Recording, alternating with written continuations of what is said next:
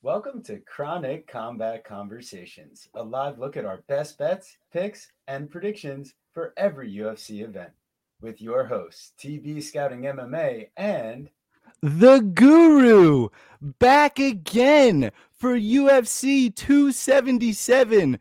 Juliana Pena defending her bantamweight title versus the Lioness Amanda Nunes, widely considered the GOAT. Very, very tough, interesting matchup. Not to mention, we have the interim flyweight title up for grabs between Brandon, the baby assassin Moreno, and Kai Kara France. Sure, a rematch, nonetheless. Sure to be an interesting one. I think it's going to be a barn burner. But before we can get into that, we've got somebody very special in the building. He is a contributor for Pub Sports Radio. He is the co owner of the MMA engine. If you're not already following at MMA underscore engine, do that right now. We have DFS by the numbers Brady in the building. Big bad Brady. What is going on, my buddy? How are What's you? up, guys? It's uh it's been a while, but yeah, looking forward to come back here. 277 should be a good card. The prelims a little bit iffy, but uh this main card's pretty fire. So looking forward to it. Looking forward to, to chopping up with you guys and see if we can find some spots here. Absolutely, man. It's been way too long since we've had you, but you know, you're always an honored guest whenever you come in. So when you do come, you know, we we save the big cards. So uh, you know, this this one is like not only big, but like I was saying before, kind of like kind of tough. Not like sometimes it, like you know, when you have an Israel Adesanya pay-per-view, it's like okay, you you kind of know where you're gonna get on Izzy, and then it's figuring out where you lay in the prop standpoint. But in a fight like this, man, this is so tough because Amanda Nunes was the minus 1,000 favorite last time, the, the shoe in, the, the, the one to, to make sure she, she was going to walk it in. It was a dunk. And, and Juliana dragged her into the deep waters and just uh, took it to a brawl. And, and I mean, my God, shocked the world. So can she do it again? That's the real question. That is the real question. So, I mean, without further ado, we're, we're going to get right down into it. We got our, our main event of the evening, a rematch. Uh, Amanda Nunes looking to get back that that second strap, that 135 belt. What's going on, Daz? What's going on, Prince? Shout out to you guys always here in the chat. We appreciate you all. Make sure you send us your best bets. Daz, I starred your stuff. We'll bring it up as we get in later. And uh, oh man, here we go. So Juliana Pena versus Amanda Nunes too. Uh, Pena, yeah, I mean, she is giving up the size here, but we saw it. She's not giving up anything in toughness. I mean, she's willing to walk straight forward into the fray. Um, just was that a play impossible. on words on into the toughness? Because they were on TUF. Was that a play on words? Is that was were you being um, slick? Honestly, not at all. Slick? Not no. at all. Honestly, that's just my dumb brain doing. No, things. I know you're not that slick. I just want to that. uh, yeah, man, I don't blame you because yeah, there's no way I would have put that together myself. Um, no shot but uh, so yeah, I mean, we look back to their original fight and then where we're at now. Um, I can't help but notice that Nunes looks like she's in pretty great shape coming into this one.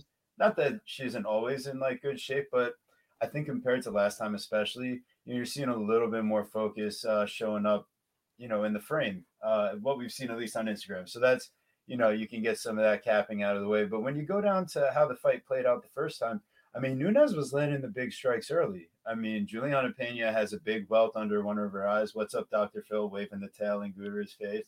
Uh, you got to love him making the guest appearances. Um, but uh, yeah, so I mean, listen, you know, Pena takes a beating, but you know, she also weathers the storm. So even though she ends up in these grappling positions, you know, I mean, Nunes, you know, she's smiling. She thinks, you know, okay, yeah, this is going to ride out nice and easy. And then all of a sudden, you know, it's the jab, the jab, the one, two. And I mean, it's ugly. It's not like, you know, the slickest striking you've ever seen. But, um, yeah, I mean, Pena, Pena ends up putting it on her. And Nunes just looked like she didn't have more than I'm going to knock her out early, um, like type of cardio that day. So I'm just curious to see, like, are we going to see, you know, the Nunes that went five rounds with GDR? Had to grapple for extended periods, was put in some bad positions on the feet and forced to like, you know, wrestle. Like we've seen her do that before. And while, you know, she's kind of been taking a step down, taking maybe she needed this loss to to get a little bit motivated again. So you see the line, you're coming back, and you know, whereas Nunes last time, well, I mean, we saw like what like minus a thousand stuff like that. It's now minus two seventy five Nunes.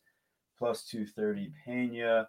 Seeing Nunes get those grappling positions early and kind of like the front choke positions, I had the same bet that I'm gonna put down this time. I had the same thing last time, but Nunes by submission plus 450. Um, that that'll be where I'm laying on this fight. Wow. Yeah, this fight is I, I shit, I need a drink. This fight, man, this fight makes me want to drink. Uh, good. Oh, thanks for bearing with me. Listen, this fight is freaking it's it's gonna be epic, right? Because part of you thinks that like, okay, they, they're gonna go at each other, and then the other part of me thinks that like maybe they'll be like a little bit more um what's the word I'm looking for? Just like cautious or strategic in terms of not wanting to get into Mm, that kind of firefight. I'm not sure either one of them wants to take that kind of damage. Um, generally, when you see these kind of rematches, right, like they have a little bit more respect for each other. Um, Hmm. so I kind of, you know, I, I kind of like the overs in this fight. I think I think we do get to championship rounds, right? I guess that over two and a half at plus 100 is or plus 102 is uh kind of the my my coward's way out of like not Mhm. being able to necessarily pick a side. Um, I enjoyed this season of TUF. I mean, as much as anybody could, the fights were horrible, but you know, just the the backgrounds and and whatever the build-ups, it's fine. I I, I always enjoy some fights, but from what I was watching, um, at least what I took away, uh, Juliana Pena is like, other than the the one fight with the girls where she's like, "Oh, you definitely won," and you know she clearly didn't. Juliana Pena seemed to show me that like she has like a a higher like gym IQ, like a higher fight IQ. Some of the things that uh Nunes was like preaching and saying, and like I don't know, it didn't it didn't translate, and her fighters didn't necessarily do that well. So um, all those things are kind of more narrative based. Um, but like I said, I, I I lean the over two and a half, and uh, gun to my head at this moment, if you're making me take a uh, uh, a person, uh, I'm gonna go with Juliana re- to retain, uh, because I don't want to be holding a minus 300 ticket like this chalky favorite at the end of the day, right? These main events have been chalky favorites at these minus 200s, uh, minus 300s. So, uh, yeah, I'm I'm going. I'm gonna lean Juliana, and uh, I like the over two and a half. Brady, it's been too long, buddy. I I need I need to hear this, so I'm gonna. I'm Yeah, gonna- I'm man. like, Um, yeah, this is a tough fight to call. Um, you know, I went and watched the tape and looked through all the numbers, and everything does point towards Amanda Nunes, and it's it's kind of narrative based, right? Like if if we get the best version of Amanda Nunes, she shows up, she's motivated, she's ready to go, she's in shape. I think she styles on Juliana Pena, but you know, seeing her get into that second round, just having nothing left mid second, um, not the best look in the world. And I know it sucks. I'm, I'm probably not going to have a, a bet on this main event because I do lean towards Nunes showing up more motivated. And of course, she did have excuses with, you know, she, she came in there with injuries and stuff and she had the COVID. But, um, you know, I think she should win this fight. But like you said, do, you- do you want to lay minus 270 on a fight like this? Not really. Um, and even like no props really stick out to me. I think if anything, I would take a look at the fight doesn't get the decision. It looks like a lot of money's coming in on the fight goes. I see the minus 230 there. Uh, Mhm. Both fighters really good finishers. Amanda Nunes 81% finish rate, Pena 73, and then they've been finished in a combined was that four seven seven of nine losses. So I do see this finishing at some point. I don't know whether whether it's early or late. If it's early, it's probably Nunes. If it is late, it's probably Pena.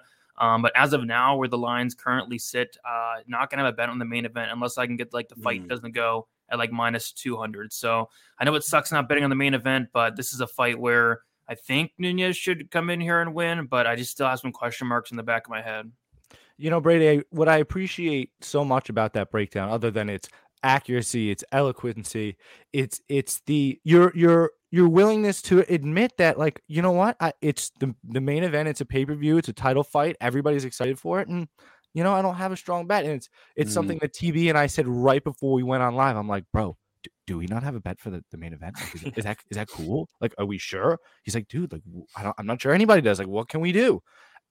And you know, to hear you say that, it's like, you know, that that it makes me feel good, bro. So uh, yeah, I I agree completely. So pop and popcorn, shout out to Clint. So we'll be watching though.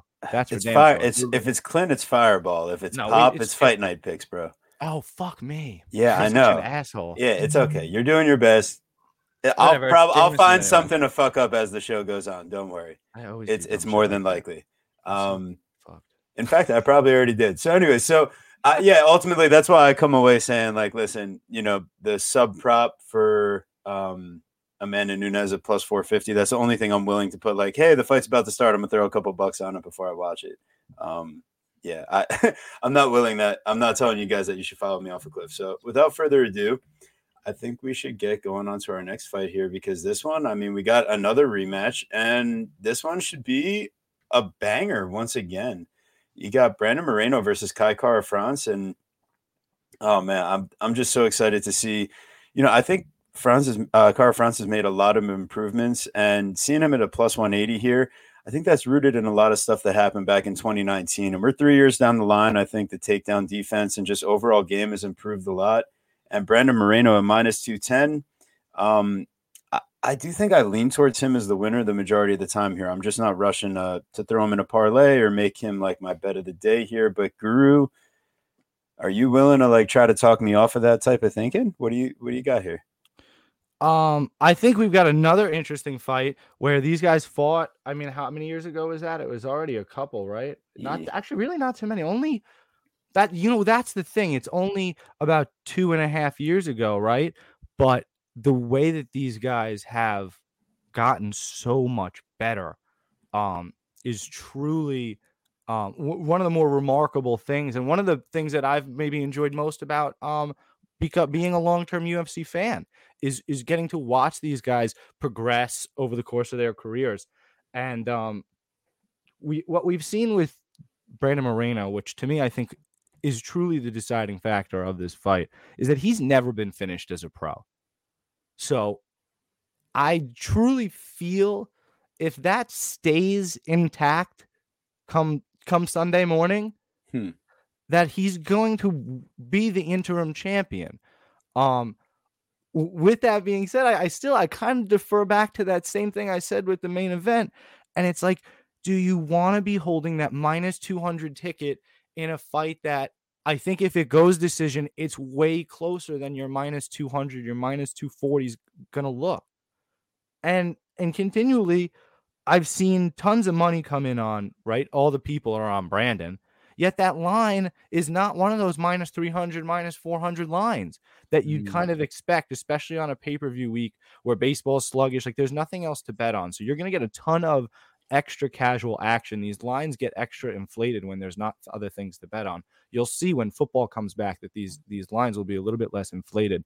Um, I, I just feel like right people are kind of discrediting that Askar Askarov win um just because maybe Askar hadn't fought in a while but dude like that was one of the most impressive performances like I just was I was blown away he styled on him so oh my god I, yeah I I talk circles around it right I I, I lean Brandon Moreno but similarly like I'm not sure I have a play the over four and a half just seems fucking that seems whack. Like how it's minus 175. Fight to go the distance is like what is it? Mm. Minus minus 150 or minus 160? Minus 150. Minus Yeah. 146.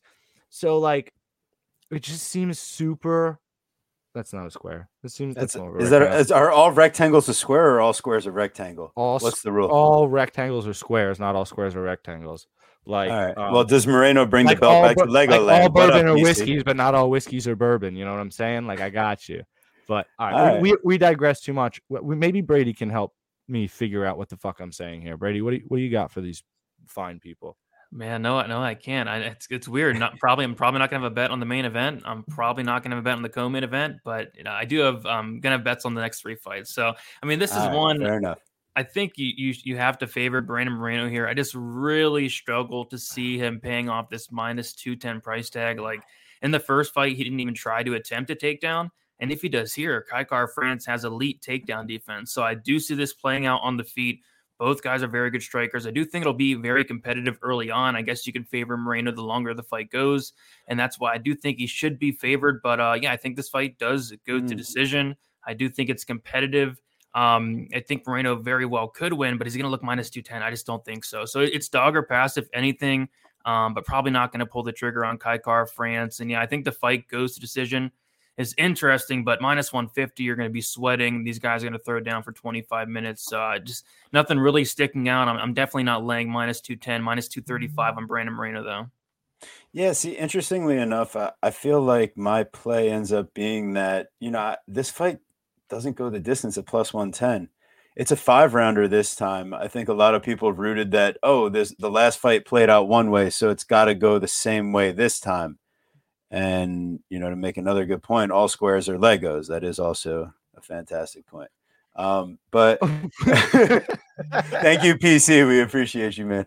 Um, but yeah, so uh, ultimately, I, I, just think that um, both guys have improved their finishing potential and ability. We saw Moreno finish the champion Figueiredo. We saw Kai Kara-France get finishes in his last few fights and then survive the onslaught of um, Askar Askarov. So ultimately, uh, I'm not too confident picking a side. I think the line's too wide. I lean Moreno, but yeah, I think one of these guys is going to find a finish. Both of them got hurt by Brandon Royval, mind you. Um, you know, Moreno shot a takedown after he got clipped, and Kai Kara-France. Yeah. You know, I mean, we saw we saw what happened when they fought as well. So, yeah, ultimately that'll that'll be my play on that fight as we come full circle. Come so, full circle. That um, brings us. The, how about the fight to just be like a split decision plus five hundred? Mm. Like just a, a little, like even, even even like a yam bag play. Shout out Lou. Like I mean, because we've seen Brandon Moreno do that kind of shit. I think we've even. Well, I mean, he got kicked in the nuts against Figueiredo. What do you well, mean? You we've go. seen him do that kind of. Well, it's we've seen it happen. He's, we've seen him get kicked in the nuts. He, dude, his, his nuts, nuts were in the way of a perfectly good kick. That's clearly his fault. Like, right, just well, move your nuts, bro. Come on. Fair enough. Uh, so yeah, on to our next fight here. Talking about nuts. Uh, the balls are hot. We got Derrick Lewis, the Black Beast, versus uh, Sergey Pavlovich. Um, this one, now we're starting to get into to some bet territory over here. Um, Pavlovich is going to be seven years younger. He has a five inch reach advantage. We go down, we take a look at the volume stats.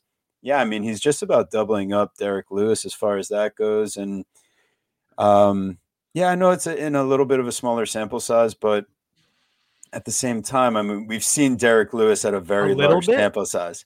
A so, little bit smaller. It's 20 fights, 20 UFC fights. No, no, I'm talking about Sergey.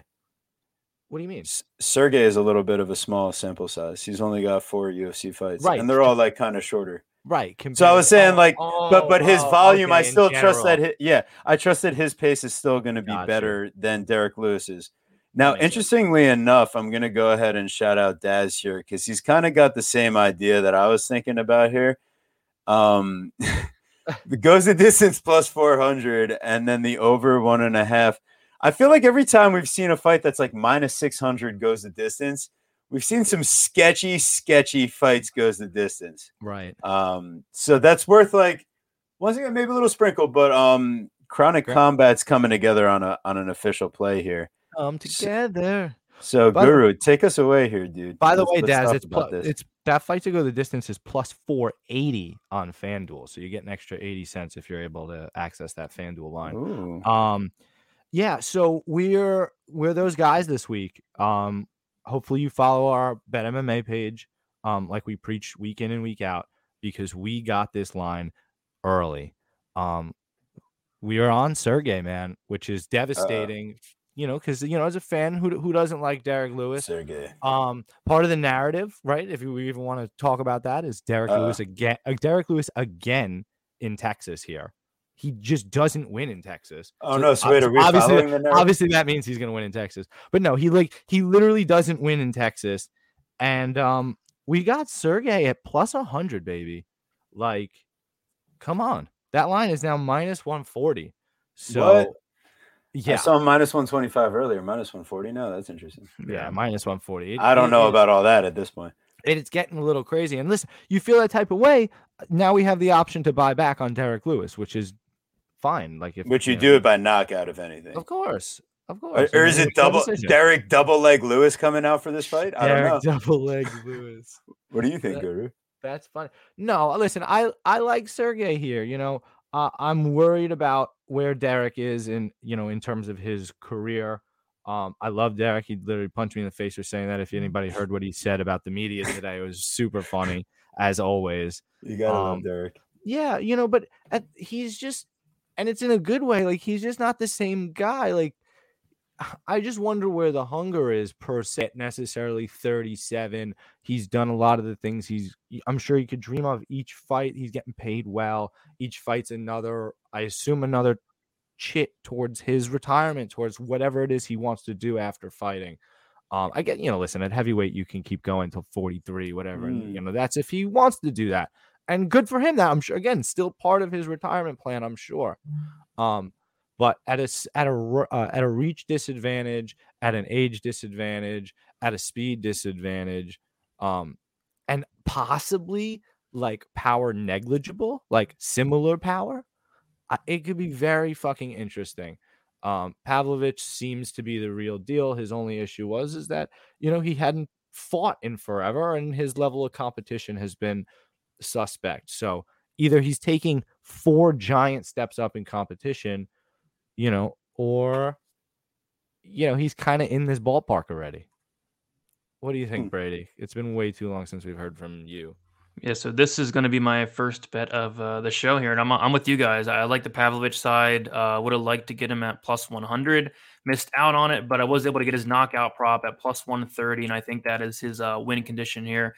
Uh, Pavlovich an 80% finish rate, all 80% of that coming by knockout. Derrick Lewis has been knocked out six times, and yeah, like you said, I mean this guy's powerful, tons of power. I've seen him knock out guys with Mm. a jab. Um, and on top of that, 12 knockouts, all 12 of them knockouts actually come in the very first round. So I was kind of looking at the first round knockout prop. Um, but looks like they're all over it. I think I saw like plus 240, but I just took the straight up knockout prop. Um, he's longer. He's going to have a five inch reach advantage. I think that's huge. He's younger as well. And yeah, I do question where Derrick Lewis is at in his career as well, especially after coming off of a brutal knockout. So yeah, I like Pavlovich. Of course, you can't play the money line now, minus 140, but uh, yeah, plus 125, plus 130 for that knockout prop. I think he knocks out Derrick Lewis if he is to win. Um, when I lay minus 140 on Pavlovich at this point, not really. I mean, you never want to count Derrick Lewis out of any fight. He can knock out anybody in the world. Uh, but I do like the younger Pavlovich to go out here and knock out Derrick Lewis and probably do it in the first round. But yeah, like uh, Daz was saying, the fight goes decision plus 480. I mean, I could see it happening, but I don't know if I have the balls to pull the trigger on something like that. All right, all right. I, I don't and I don't necessarily blame you because the, it's just too fucking sketchy. I mean, I literally mentioned it a couple weeks ago. It's like, you know, you you bet these fights that you think are just gonna go and they get so fucking close, and then they don't. Like, you know, I bet the the blade the docket the Daukaus Lewis fight to for to start round two, and he's going there, and it's patient and it's patient, and then Daukaus is like, "Fuck this shit," and and then he's sleeping. So like, it's a you know that that shit can totally totally happen. And uh, if everybody everybody knows Derrick Lewis at this point, so if anybody's gonna snatch victory out of the jaws of defeat, it's gonna be Derrick Lewis. So if anybody's gonna be getting beat around the cage, virgin distinct, you know, virgin knockout, and just throw that haymaker and and knock Sergey all the way back to Russia, it, it, it would be it'd be Derrick. But I, I do I like Sergey here, and yeah, I love the fact that we were able to get him at at plus 100. That was uh shout out TB on that. He was uh I liked it, but I wasn't necessarily ready. He was fairly insistent, so I uh I, I think we're gonna be good on that too. So we got two units on that, and uh Yeah. we're ready Uh, to rock. shout out to all the boys in the chat. We got Mr. D Mr. here. D. Thanks for joining us. Um, yeah, uh, that definitely happened.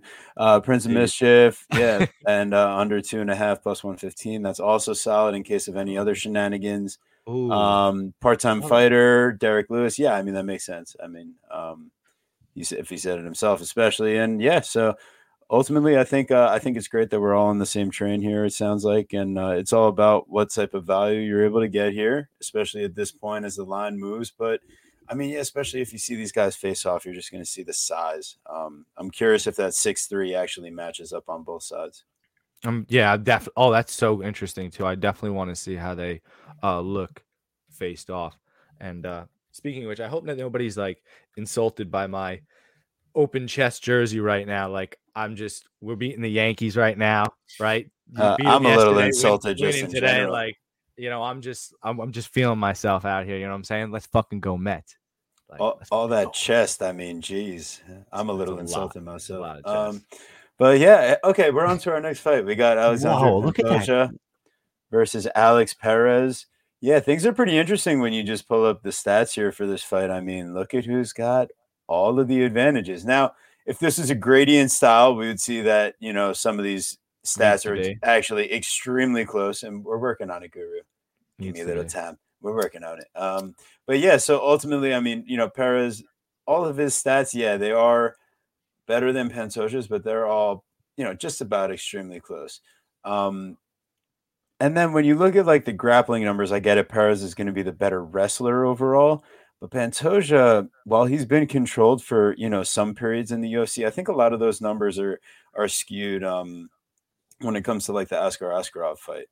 So overall, past that, I don't think we've seen him really controlled for too many extended periods outside of that. Mm. Um, and the other thing that I'd like to point out is that when you look at his distance striking numbers, you have to keep in mind, I mean, that he has a fight in there that goes the distance against Deiveson Figueiredo as well. Uh, whereas Alex Perez, you know, he he had the privilege of getting finished early against uh, Deiveson Figueiredo, and the guys that he fought on his way up, those aren't the type of ones that are going to affect the statistics as much as uh, Manel Kape going the distance, um, Brandon Royval round two, you know, fight, uh, Askarov decision. So I just think like even though you see Perez is going to have the advantage here statistically, there's also a reason why when you look at the line, uh, you see Alexandre Pantoja is is going to be the uh, the favorite here, minus 190 and Perez at plus 160. I probably missed some line movement, um, but Pantoja at minus 190, I still see value. Overall, where I'm going to play this fight myself is Pantoja inside the distance. I think we've seen Perez have tough weight cuts in the past year, especially recently. A bunch of fights canceled. So if this fight even does go off, uh, is the question at the end of the day. But uh, yeah, if it gets there, Pantoja inside the distance plus 200, because the submission at plus 330 or, um, you know, was kind of interesting to me to start off. But you're not giving up too much value by just going inside the distance of plus 200 because we've seen him with the power in his hands as well. And Perez, Yeah. you know, he, I know it hasn't been in the UFC, but I don't think he's beyond getting dropped. Uh, with, you know, he, he has been knocked out before. So, uh, Guru, what, what, what are you thinking here, man? You know, it's really tough to even be on, try to be on the Alex Perez side. Yeah, it's so true. I appreciate that, Mr. D. As a Met fan, we definitely have been through a ton, and who knows, we, we still might go through a ton. Uh, we anyway, um, you know, the thing with Perez is like again, even if you want to be on the dog, it's like you, you're really not basing it on too much because we haven't seen the poor guy since you know uh uh uh, uh November of 2020, which is way too long. He's had six canceled fights, two of which were specifically his fault. Um, you know, one of which was a withdraw, and the other which he he missed weight for the Schnell Mhm. fight, and Schnell declined, I believe. Um, you know, that's those things are not good. You know, at flyweight, like you like TB said, I, I think if you do even have a strong opinion on this fight, A, I think you're like a little crazy, and B, I think regardless, you need to wait for for weight cuts. Um, Pantoja has fought the way better level of competition, like all around. So the stats being, you know, at least close tells me that, you know, Pantoja should be much better. But specifically, what I do want to highlight is Alex Perez's elite, elite level of wrestling. Like, generally, we see the wrestling be the Mhm. dominant factor in MMA. Like, Mhm. it, it's what you want as your foundation. So if Perez, I think, can like be avoided, like avoid being submitted, like you just want to fucking spam takedowns and and and lay on top of this guy because I'm not sure if you want to stay on the feet with him. Like I, you know, again, Perez is only 29. I'm not sure the improvements he's made or not. You get the uh they're similar in age. You get the little bit of reach advantage for Pantoja. Um yeah, I kind of like Pantoja to win like a 29-28 decision or, or some shit like that. Um, but I I don't hate it. I don't hate the finish prop either. I I like I do I like Pantoja to win. Um, but I think Perez could be sneaky here.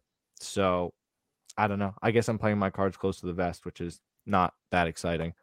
Uh Brady Brady said he's got a bet, so I have a feeling he might sway me. What do you got? Yeah. Um, if this goes to decision, I do think it'll play out close. Um, I kind of Mm. lean towards the Pantoja finish though, and the and the bet I do have is the uh, the scorecards equals no action for Pantoja. I got it at Ooh. 160. It's now minus 190. So still around that money line, which I do like because you're not finishing Alexander Pantoja. This guy's fought guys like you know Deiveson Figueiredo, you know guys like Askarov um, in 29 professional fights never been finished. Um, no, yeah, 29 professional fights never been finished. Whereas Perez, um, he's been finished five times and five of six losses. So I think if there is a finish in this fight, it is going to be Pantoja getting that finish, and that is why I do like that scorecards equals no action. Um, and then yeah, the the Perez submission prop really sticks out. Uh, I know the the Pantoja submission prop really sticks out. Perez has been submitted four times. Pantoja legit black belt and BJJ. That submission prop opened up for Pantoja on Bet Online at plus six hundred. Wish I would have saw that. It's now plus 450. Like even then, Oh, wow. I think it could be worth a little sprinkle there. Like especially if Perez wrestles, like he can get caught in something. So um, yeah, I lean towards Pantoja locking something up. Don't want to sprinkle on the sub, but I like that scorecards equals no action. Um, and yeah, if you like Perez, uh, maybe Perez by decision because, like I said, I mean it's you're not finishing uh, Pantoja. I'd be really shocked if you did. Perez by decision is plus 380. Like if you like Perez, Yeah. 380 by decision is probably the way to go. Wow. Okay. Wow. You honestly, thank you. That uh, that little caveat, that little cherry is like I the piece, at least in my analysis or my breakdown in my own mind, that like I'm fucking missing. Pantoja hasn't been finished by these guys. So you you start to, you know, you chunk out certain pieces of information and uh exactly, or I mean certain outcomes. And and exactly. Um on FanDuel decision no bet Pantoja uh minus 152. So yeah. I, okay. Yeah, I I like I do. I like that too. I, I think Nice that call, Brady. know, Perez, right? Because Perez's way of finishing is going to be ground and pound KO, right? Or clipping him, or like catching him in a guillotine or something like that's. I just think that those things are are fairly unlikely, especially again, like you said, you he's fa- he's fought Davis and Figueiredo, he's Mm. fought you know the you know Manel Kape and and Royval, so uh much better than the guys that that that uh that Perez has faced. And again, we haven't seen Perez in a while and weight cut issues. So I- I'm certainly sure. interested to see this. Th- Again, these fights are fucking. That's what I'm saying. Like for a pay per view, like these fights are so sketchy, but they're very important. Like they need to happen. Like that's what that is super cool about these fights is that they're all super important to the division. And good, you you should bring up the next fight because I think it actually is the perfect segue because this is another one of those fights that maybe is a little bit more clear cut in terms of the money line, but is so Hmm. important towards in terms of um the outlook of the division. Um, take it away, TB. Like, Yeah. know, what's- yeah. what's up, What up, Couch Warrior? Couch Warrior? What up, Tommy Touchy? Shout out everyone in the chat. Um, guys, make sure you're saying who your best bet is for the week. I'll make sure I put a star on it. We bring it up when we get to that fight, even if we're not on it right now. like and subscribe. Um, yeah, like and subscribe. If you're not, if you're somehow on, in this chat right now, and you're not already subscribed to number one DFS by the numbers, his YouTube channel, and two the MMA Engine, I really don't understand one how that happened.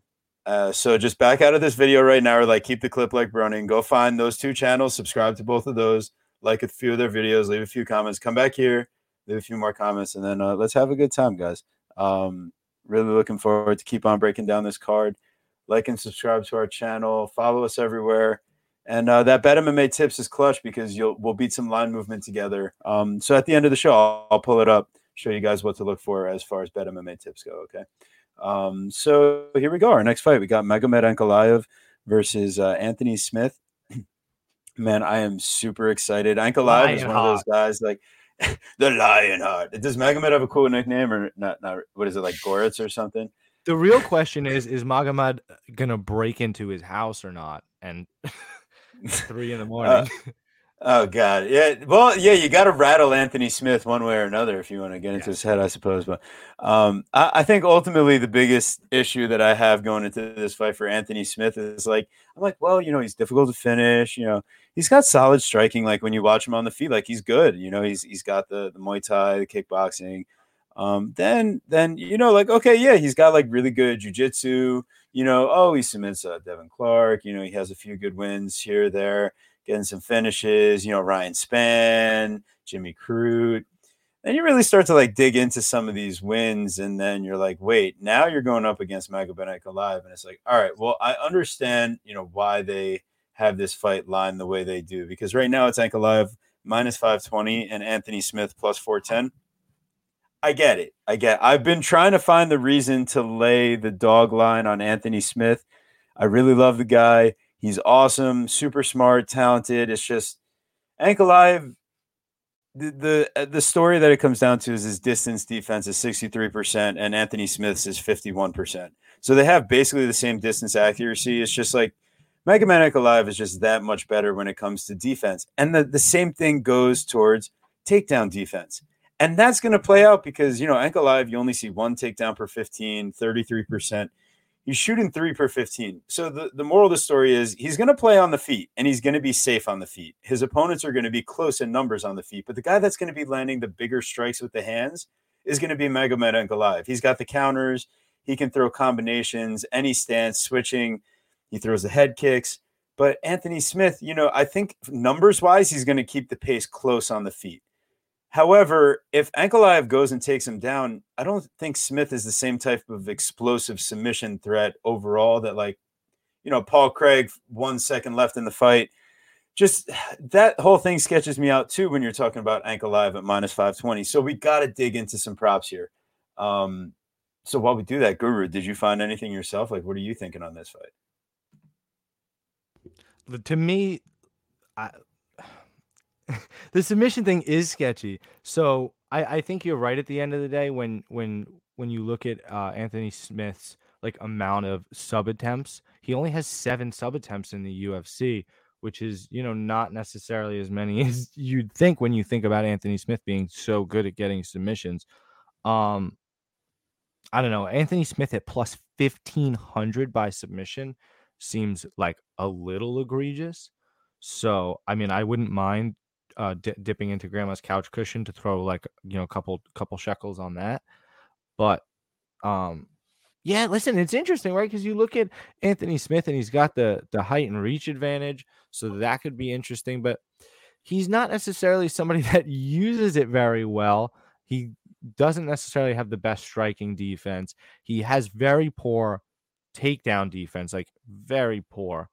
And um you know when you say that like oh you know it's going to take place on the feet like if Magomed Ankalaev is even remotely in like a intelligent fighter he will mm. strike a little bit hurt try to hurt Anthony fake some takedowns and then get go for a takedown and get one because you yes. there's no reason to stand and bang with Anthony Smith like that's really dumb so you know when you look at one takedown per 15 you're like oh that's not great but at the same time, and I guess it was an anomaly, like you said to me off air, because um, Anthony Smith fractured his femur in the first round of that fight. But the Rakic fight, like he has even less takedowns per mm. 15. Mm. And that's how he won that fight is with the grappling, is with the takedowns, just kind of being bigger and stronger and holding him down. And then go going to a decision for that the, the those three rounds. So um I kind of like the fight to go the distance. Um I I don't know why. I feel I felt like it was the narrative that there'd be a finish, yet the props don't necessarily line up that way with uh minus 120 fight going the distance, minus 110 it not going the distance. Interesting part is Anthony Smith has only won one decision in his UFC career and lost the other three he's went to. Generally speaking, Anthony Smith does not go to decision. So that's like that ideal. Oh, it's yeah. So it's a weird bet to place. Um, I like Magomed Ankalaev, and uh, what's our little special there in the over one and a half? What's uh, so the over that? one and a half? I mean, minus two hundred. That cuts a lot of value off. Like I feel right. like that's a solid, like quote unquote money line Par- play. Right, Smith is tough to finish early, right? But if there was anybody that was gonna fuck up everybody's parlays this week, it really might be. it really, really could be Magomed Ankalaev. But DFS, we it's it's it's WWE style. We're we're tagging in. Oh my god, the Yankees hit a two run home run. I think. Oh my god, it's terrible. yeah, uh, I, I'm probably gonna have a contrarian take here.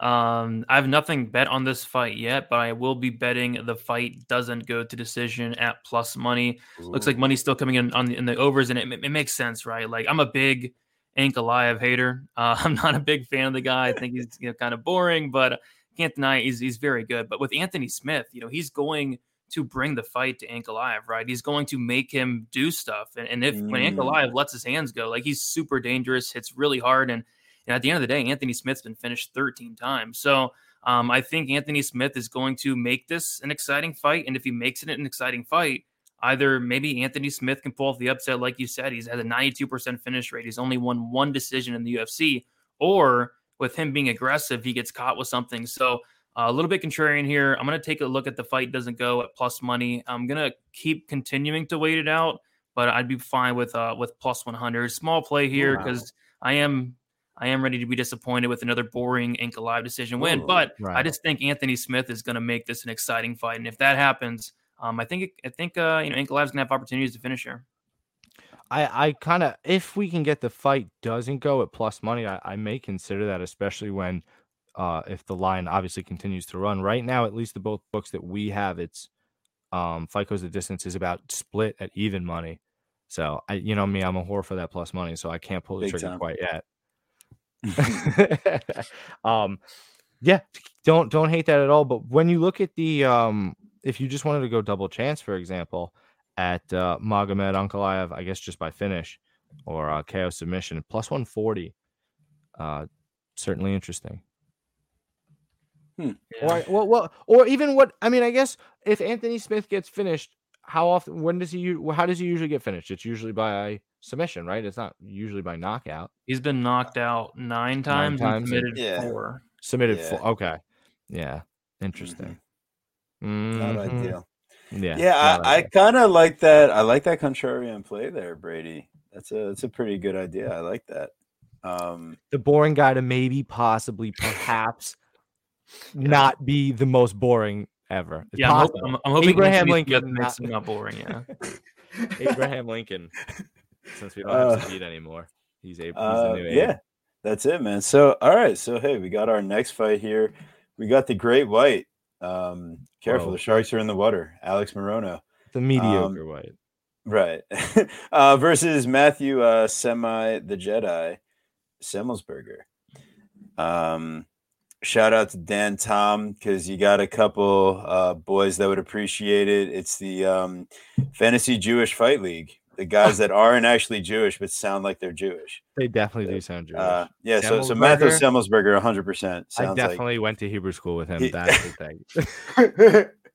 so uh, yeah, no, shout out to the boy. Uh, anyways, coming back to this fight, we got Semelsberger minus 155 coming out of Hebrew school with, uh, with the Guru, uh, and then Alex Morono at plus 135. Um, man, I'm really pumped for this fight. I, I, think that it's lined pretty properly, but I think we might be able to squeeze a little value still out of the Semelsberger side. Um, Morono, we've seen with the, you know, when he's facing a power striker, um, you know, he's he's had a solid um, success overall in his career at um, you know, kind of staying safe. You know, his distance defense numbers are good and everything like that. He's only been knocked down two times. But when you watch recently that fight against Khaos Williams, where it's like he can succumb to pressure overall, and Anthony Pettis even like hurts him a bit before controlling him a bunch. So I think that we're starting to see like Morono, you know, he does have good defense numbers, but if you're able to swarm him and get him in these positions where you can land the right combo, and Semelsberger, he's coming in, he's got a three inch height, uh, two inch height, three inch reach advantage, and he throws those straight pistons to right down the middle I think that at some point, um, you know, we might be able to see that chin tested once again of Alex Morono. So Semelsberger minus 155. I think he's going to land the more impactful strikes. And, you know, I think he'll be able to match the pace, if not, you know, outpace Morono just with the threat of, you know, his striking and also the size. I think he'll be able to stuff, you know, if Morono goes out there with takedowns for, you know, which doesn't normally happen. He only attempts one takedown per 15, landing a quarter of a takedown per 15. So we're not expecting Morono to wrestle here. And even if he did try to, Semelsberger is probably okay. I know the takedown defense numbers don't look great, but he's faced far ex- more explosive wrestlers and probably more explosive, you know, like uh, finishers as far as submission game goes. So I do think Semelsberger actually probably has, you know, the better chance at landing a takedown himself as this fight goes on with the size and him wearing on and you know looking for a little break from you know landing the strikes. I think if anyone does land a takedown here, it probably is semi. So, anyways, coming back to it, I He's do the think the board. minus minus one exactly minus one fifty five is appropriate. But if I was Well, to play okay, a so- here, So then I, I say that semi is going to get the knockout at uh plus two fifty. Wow, that's that's certainly an interesting one, and, and I'll I'll get to why. Um, but so the thing is, is if you just quickly look over at FanDuel too, that line is getting wider and wider. Semelsberger is now minus one seventy four, which is just steep. With Morono chilling at plus one thirty six, but it's the same line at, with plus one thirty five. It's just semi getting steamed. So I think if you like semi at minus one fifty five, you're gonna gonna have to play it like right meow you know, because I think that's a good spot. And um, if you want to be a layman, which sometimes I like to be, because you know, keep it simple, stupid, right? The guy that's younger, the guy that has the height advantage, the guy that has the reach advantage is gonna win like what, like sixty percent of the time, right, or something stupid. You've got those three things with semi, so right there, I'm already feeling good. Then you start looking into the tape and you're like, okay, well, the clear path to beating Semi is the takedowns because Mhm. he has pretty porous takedown defense and he d- doesn't look like he knows how to get back up very well. Like he seems almost like a turtle on his back. It was really uh, concerning versus AJ Fletcher. Um, with that being said, they didn't test him here in this matchup with that specifically. Morono goes for even less takedowns than he does. He's the smaller guy, which I was just talking about.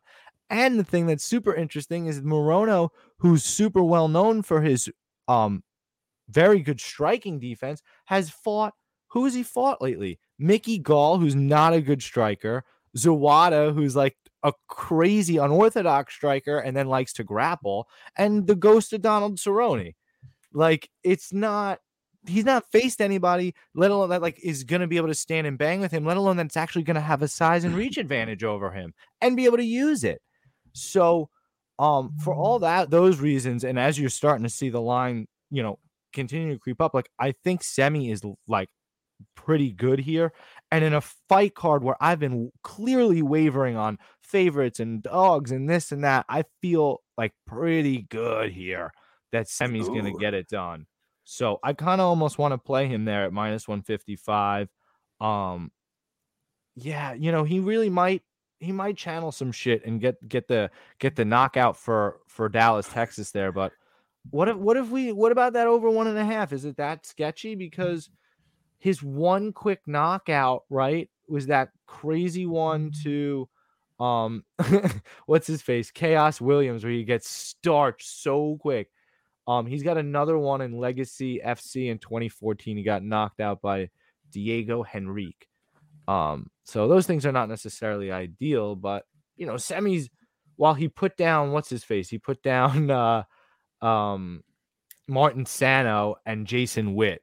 But those guys are like ha- like hilariously Hall of Fame bad chins. Like so I don't necessarily think that the knockout if it comes is going to come that quickly. I think Semelsberger at the end of the day is a more volume striker um, than a power puncher. So I kind of want to go Semelsberger in that over one and a half. That that chronic combat special at uh, plus a hundred. Because I'm telling you right now, it's plus a hundred right now. I promise you, by Friday it'll be that goofy ass minus one ten, and then, then it'll hit like it.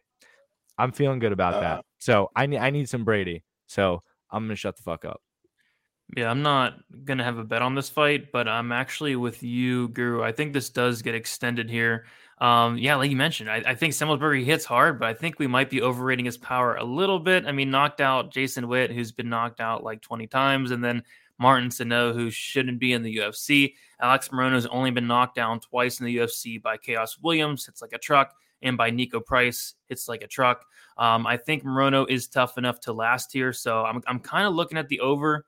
Um, one and a half, it's it's really steep. It's like minus 335, but two and a half, minus 180. The fight goes decision minus 150. So I'm kind of looking at those, if anything. But you know, Semelsberger does have a, a lot of power. I was looking at the uh, the scorecards equals no action like I did for the Pantoja, but looks like FanDuel's all over. They have it like minus 280, DraftKings like minus 250. On Bet Online, it's minus 200. Like if this fight does finish, I'd be shocked if um, Morono got the finish. So Right. I guess that's something I could look at there minus 200, but I'm leaning towards this fight uh, going over, getting extended.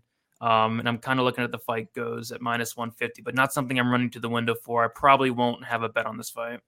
Yeah, that's those are all really good points. I think if you're playing Alex Morono, you probably have to play him by decision at plus two twenty five there, or I assume better on uh on FanDuel. He's uh nope, that's actually worse on FanDuel, plus two twenty. So yeah, so plus two twenty five on uh the Morono decision, but no, that's not not what I'm personally playing. I I actually think I'm gonna put a, a unit down on this uh Semelsberger and over one and a half at plus 100 money, yeah. because because it's because I'm a whore for plus money and I I I also don't think it's gonna be there. Like like I'm gonna forget, Mm. so I'm definitely doing it right now.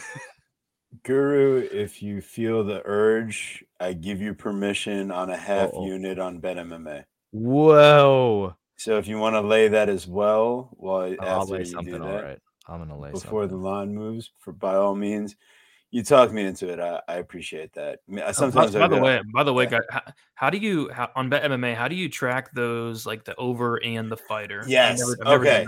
Cool. So, um, uh, let me see if I can do a quick. Because I, I think uh, I know how to, to do it, but I'm not like Yeah. hundred percent sure. Right. Right. Okay. So let me let me pull this up. I'm going to get Bem, Bet MMA loaded here, and while I do that, um, All right, yeah. I'll place my So ultimately, Do you want me to place it, or you're gonna place it live on air for everybody? Yeah, you know. you're Okay, so let me graded? set up the next fight while I load Bet MMA. Um, so we got Drew Dober versus Rafael Alves.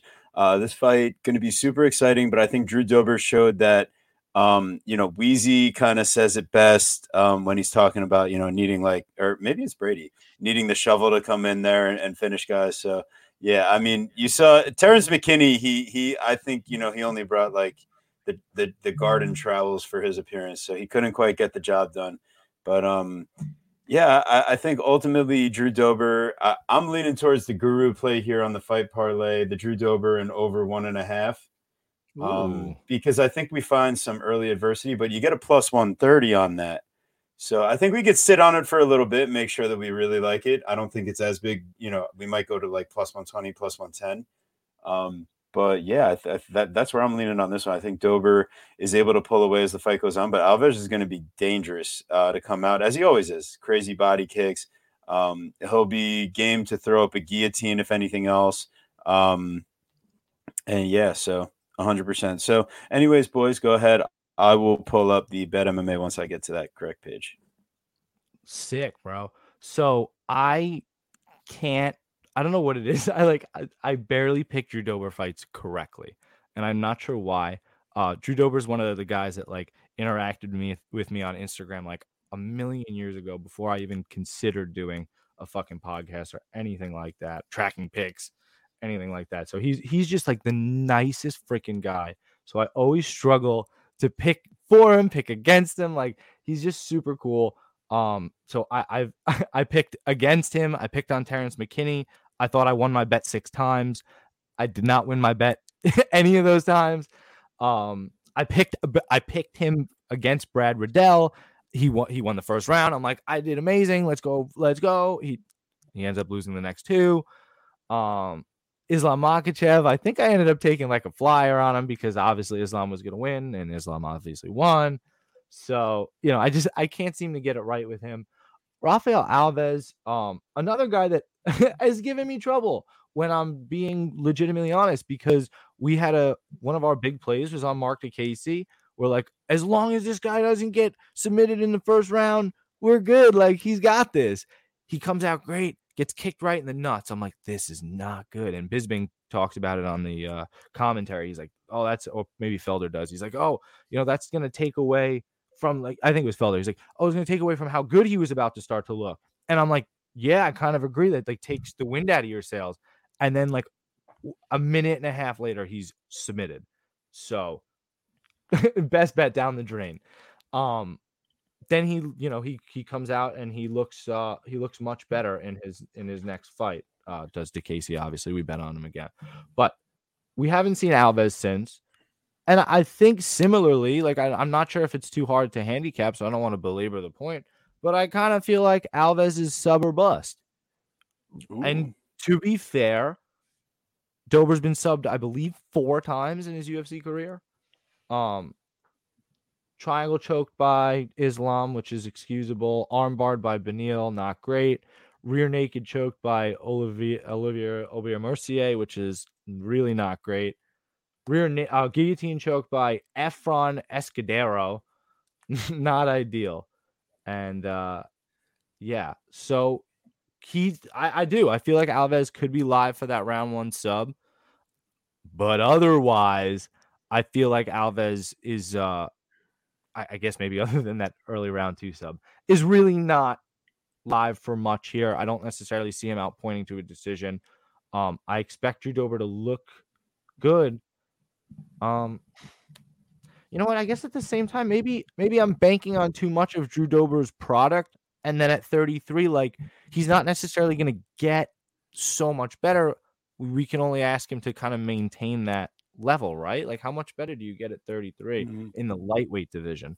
Not that he's old, obviously, but I just feel like that's Brady. Talk some sense into me, please. Yeah, so I like the the fight doesn't go and it- on DraftKings it's like minus 250 on FanDuel minus Ooh. 260 on Bet Online it is minus 180 still and I, I like that. Ooh. I feel like it covers both sides here. I feel like if Alves wins, like you guys mentioned, first round submission, and that's about it. And then if the fight gets out of the first round, man, you take a look at Alves. This guy's been finished nine times, nine times out of 10 losses. We know Dober has a ton of power. And, you know, Alves has been knocked out three times. He's been submitted six times. There's like retirement losses in there. There's like injury losses. Like once this guy leaves that first round, um, he does slow down as the fight goes on. And I think Drew Dober is going to really push a pace, make him work. And I can see Dober getting a second or third round finish. So I, I like the fight doesn't go. It covers both sides there. But even like Dober inside the distance at plus 125, I see plus 138. Like Alves, again, has been finished in 90% of his losses, and Dober um, is a finisher. So I like Dober here. Um, if you like Alves, Alves round one subs plus 1100. But I think outside of that, he's he's kind of screwed here. Um, and, and another thing I didn't like about Alves was in his last few fights, he's not going for takedowns. So is he going to, you know, knock down Drew Dober and submit him that way? I just, you know, Dober's chin's legit. I know he got knocked down by Terrence McKinney in his last fight, but that was his very first knockdown um, against him in the UFC. So I like Dober here. Dober inside the distance, but the fight doesn't go. I feel like covers both sides here. Definitely, it makes sense. Um, I I- I do like that because um, I guess What- What do you, You have know, that line Dober- at? if Dober fight doesn't go. What do you have that line at? It's chalky, no minus. Bet- bet- bet on- so bet he on said. Uh, Oh, bet so he said bet online he had minus one eighty, whereas Oh, it's that's minus two or dirty. two sixty right now. Yeah, that's a dirty So, line. That's Yeah, I don't know. I don't know yeah. what FanDuel's doing with minus two sixty, and it opened up at like minus two seventy. I don't know what they're doing over there. brutal, brutalizing the line. Um, you know, and that's that's one of again, like I said before, it's really the thing that I appreciate the most about you, Brady. Is like I have this breakdown, and it's I got all these pieces, and you just you come in and you just you just you clear the smoke, and then I, I can see clearly. I'm like, okay, that makes fucking sense.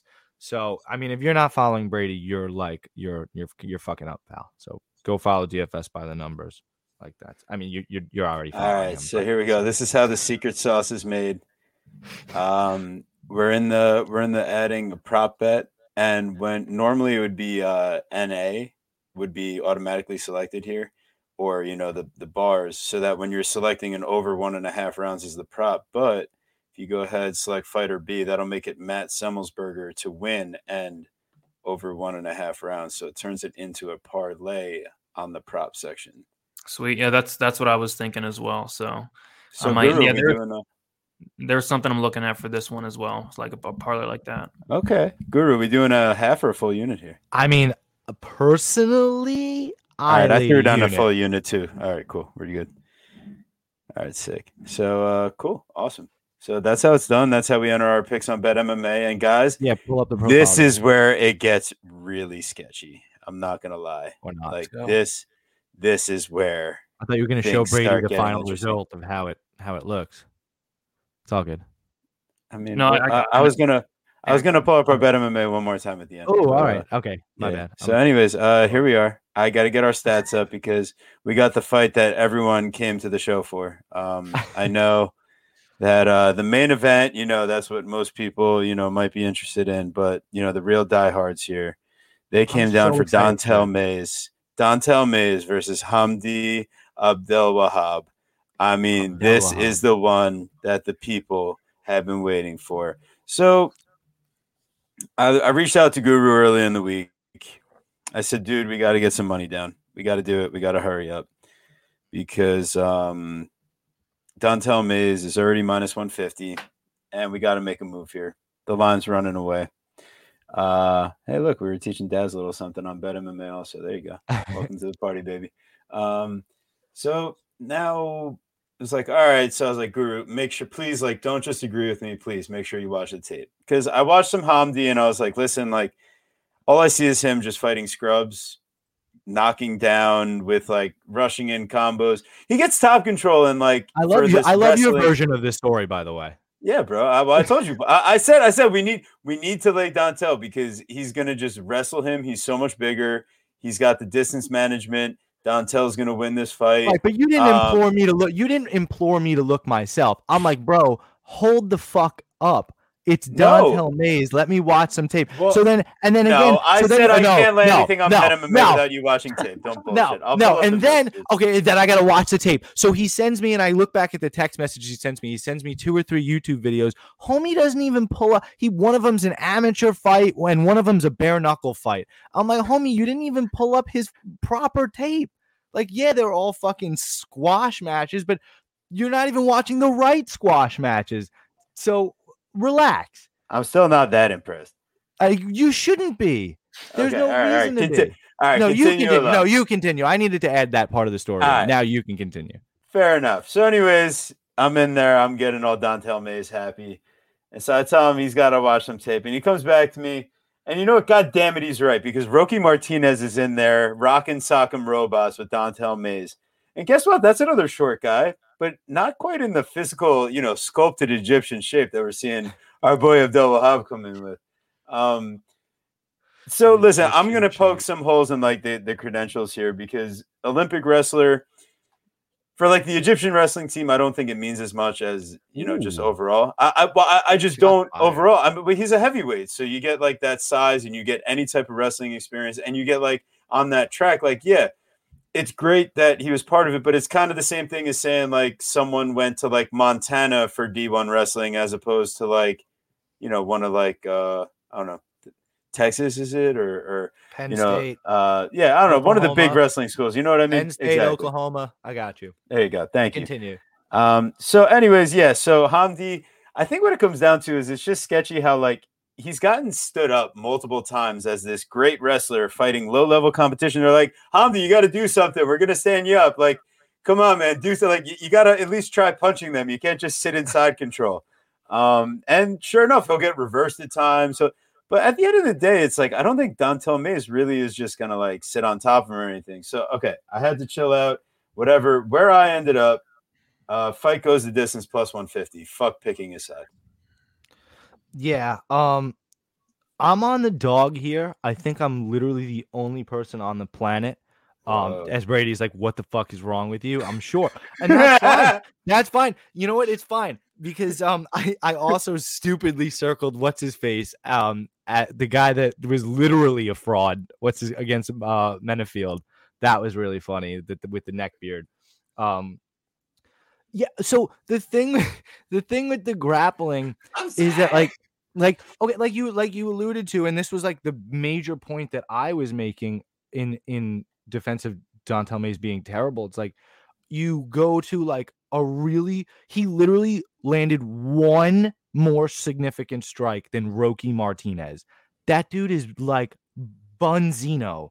Like he is real he is small. He should be like a middleweight but he fights at heavyweight because he's just like I mean he's obese and he's a gamer so he's been everywhere. He's fought all over the world. Good for him.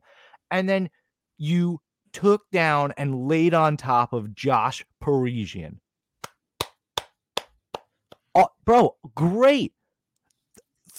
Uh, throw it away here. It doesn't matter because I don't care how wa- how how how sketchy you think Hamdi is. He's not gonna get out grappled by Don'Tale Mayes here because even in the times you've you've watched him have to get stand up or you've watched him get take down, he reverses, he scrambles, he's quick. Like he he does have some of these um inalienable skill sets that like you know these things that you can't teach per se. So I, I did like some of that. Again, you watch him fight Matthew Strickland. Like I don't even that dude is fucking. He's literally. I think I saw him bagging groceries or pumping my gas or something. Like that dude is. I don't. I don't know what he, he might be the manager at Ar. Not even the manager, like the assistant manager at Arby's. Like I don't know what that guy is doing. Um. So there's no. There's no. Oh my god! And Tyler Lee, bro. Tyler Lee looks like I don't know. Like he literally got fired as the assistant manager of Arby's for like I don't know eating too many fries on his break or like jerking off in the bathroom like that.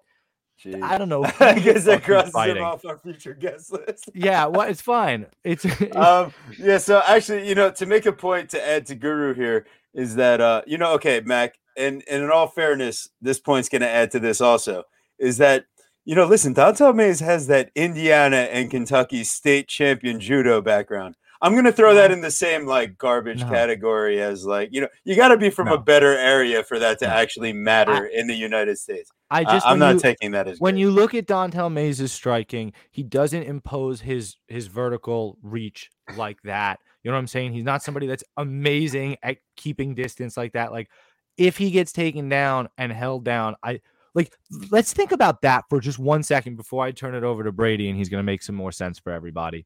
Like if Don'Tale Mayes gets held against a cage or put on his ass for even two and a half minutes of some grinding wrestling, mm. do you actually expect him to have enough pop in his strikes to start piecing up and putting down this guy? I, I really, really, really don't. And and if I can go one step further, Vegas lined it a coin flip. That's where I'm at. For as strong as opinionated as I am right now, I line it a coin flip. And that's where Vegas, I'm like, okay, Vegas, I agree with your line. And then you watch the Don'Tale Mayes train go off.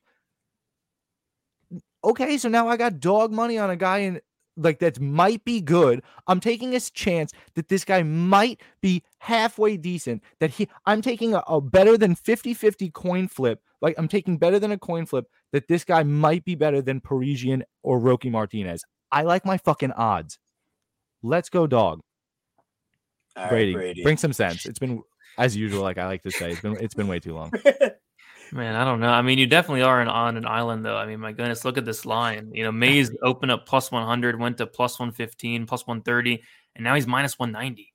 Um, and I think that line just keeps getting wider and wider. So, yeah, if you like Hamdi, I'd probably just wait till fight day.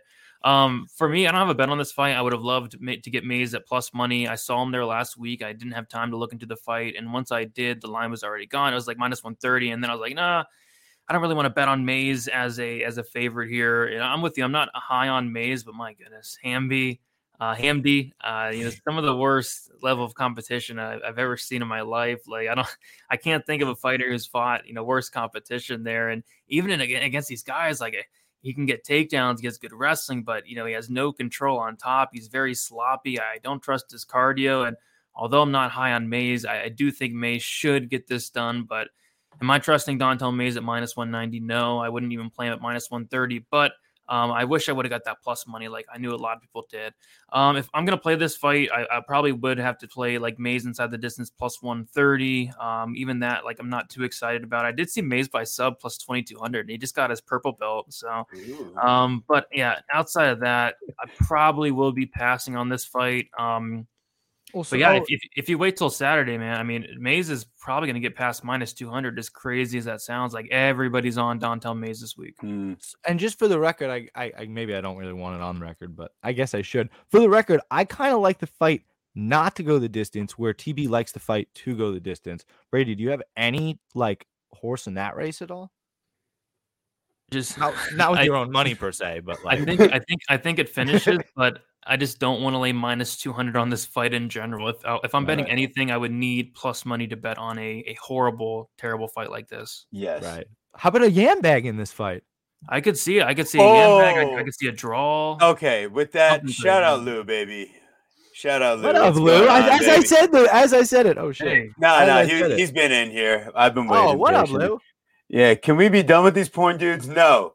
Guru did- is I saw keeping before, his too. shirt open. Guru is gonna yes, with the porn dudes are living on. That's why they came into the chat because Guru the brought them two in with outs, this two strikes. open Met shirt out here. Let's go. Um, on. but I guess, like you guys said, I guess that means that we made it if we're starting that to get the the porn that's people in here. If we get the sex bots, oh, Oh. yeah, that that's how you know. Um, but yeah, okay, I think we spent plenty of time on of, on Don'Tale Mayes versus uh, Hamdi. Abdul-Wahab. Wait, I, wait, but I don't think wait, Brady wait, wait, ever expected to No, spend that much time on that. Okay, all right, go for the record, time on wait, that fight. Wait. For the record, and you'll remember better than me. The Okay. last time I went on this rant was it like literally last week? Wasn't I right? Who was I on? I went on a huge rant. Was this a poopies rant or what type of rant No, was it this Was this Dwight rant. Grant? I was right about that one, but no. Who, What what, other it?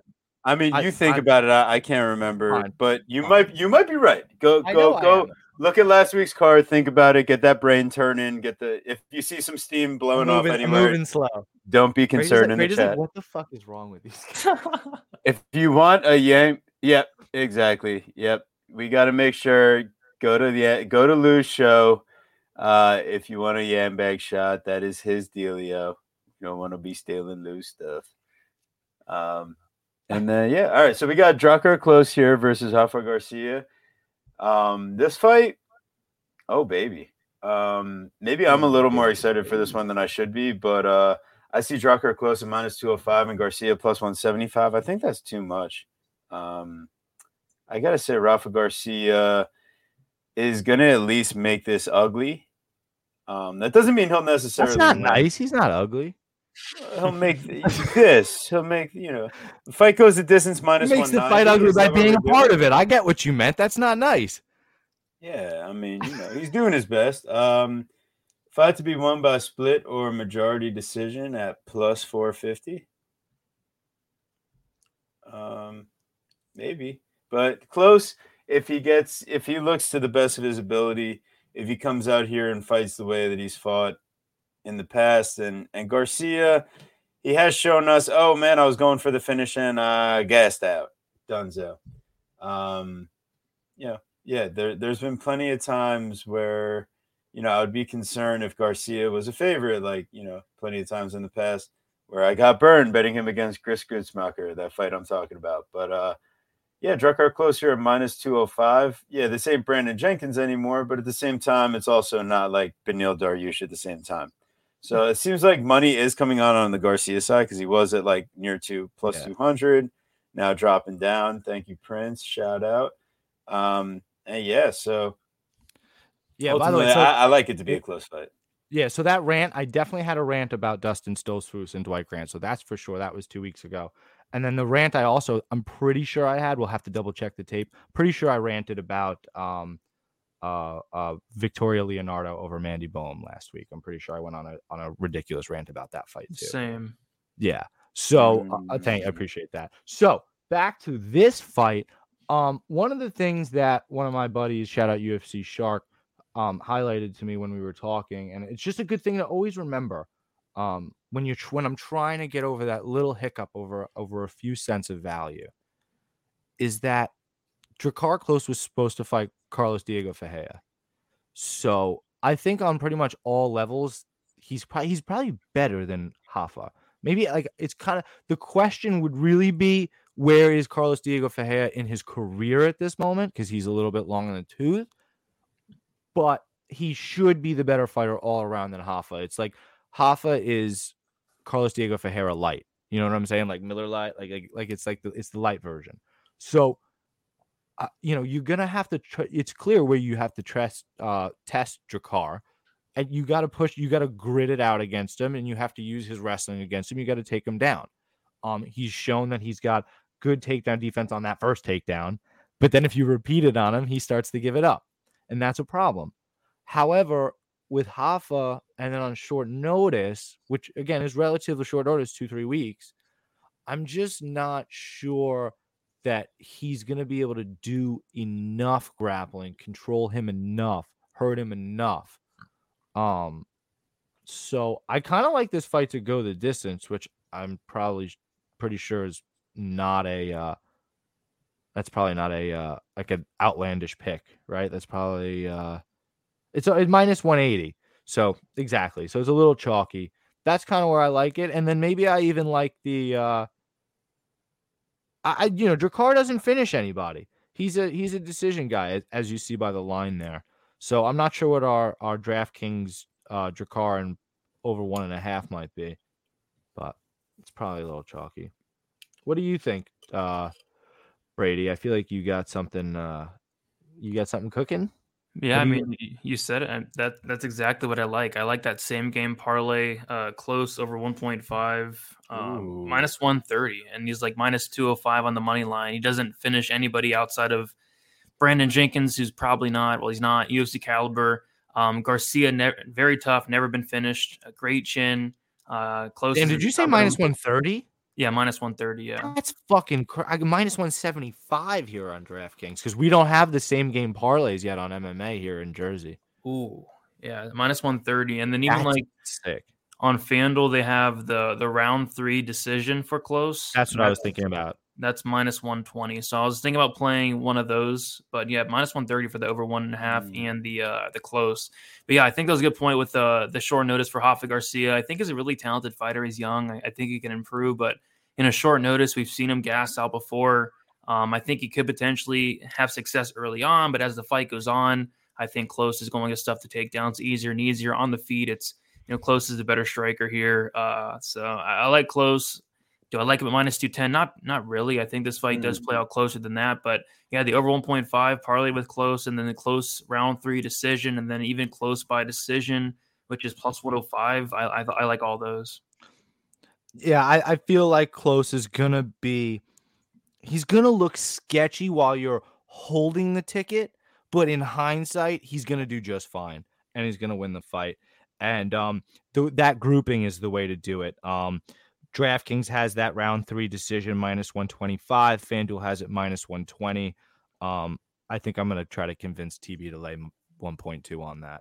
Um, Bane literally was just cheering, cheering to you, buddy. What up, Um, shout out to you, bud. Uh, dude, so are we are we meeting you next week? Is like is that a thing? I Like, are we hang- are we yeah. hanging I mean, out?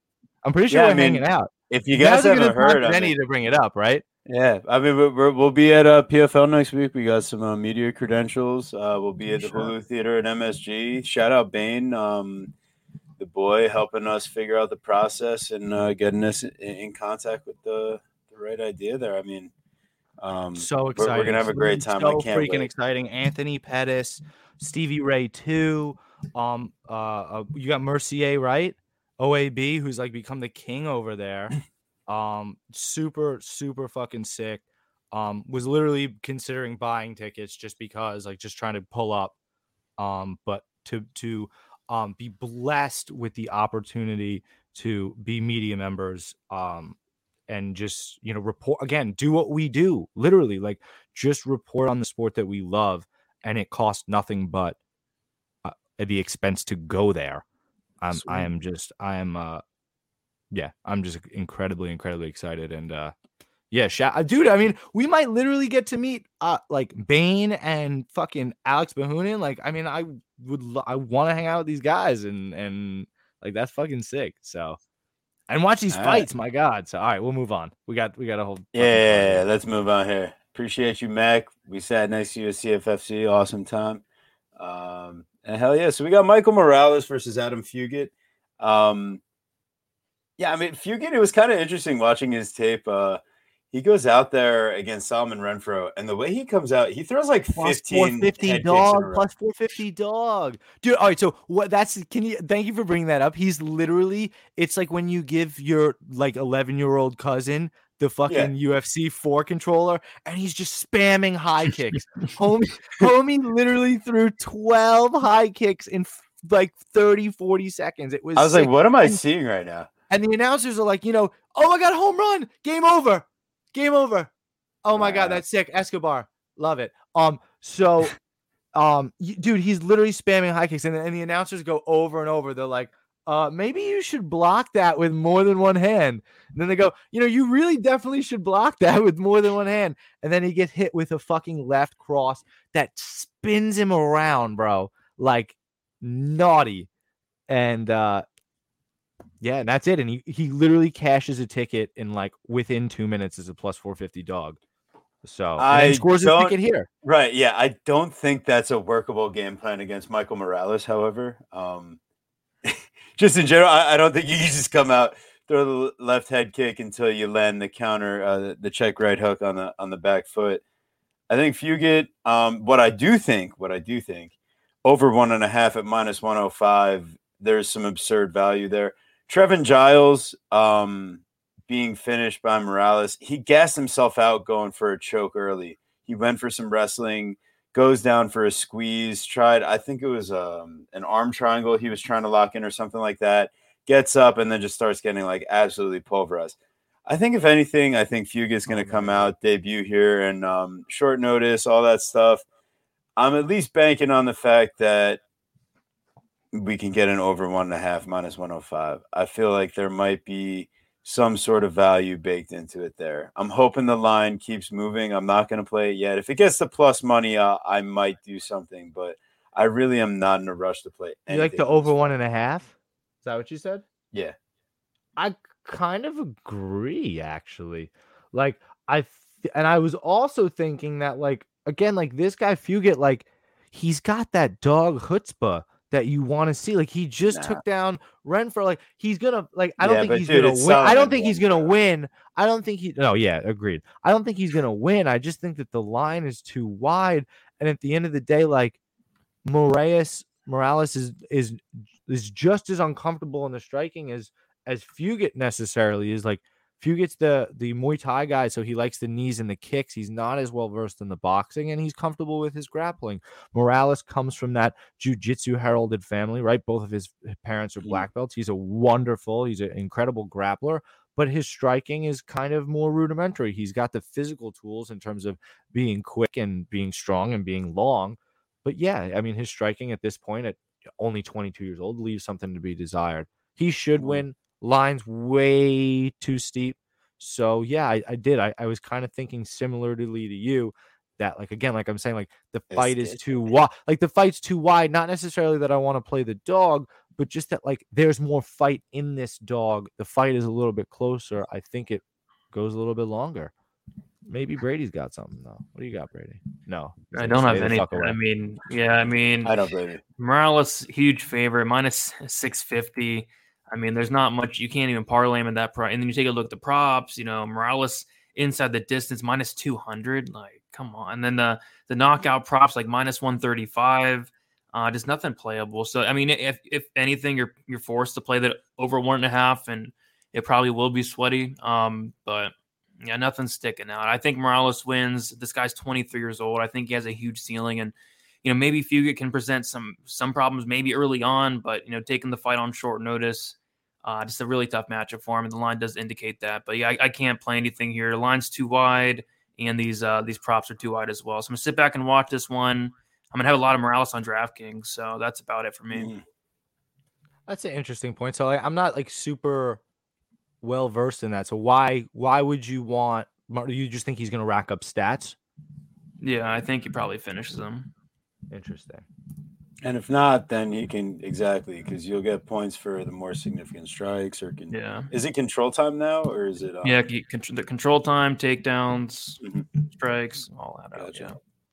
very uh, cool. Brady, if I, if we could seg- even just uh, digress even one more second in terms of your um because we never even talked about this personally in terms of your personal MMA betting if you're comfortable answering how much would you say percentage wise do you play on DFS like or do you play on like money lines props like that kind of thing like if you had to break down your your bankroll percentage Yeah, it's like, like, is, it, is, it, it straight up 50-50 it's changed over the years. At first, it was like 80 20 in favor of DraftKings to betting.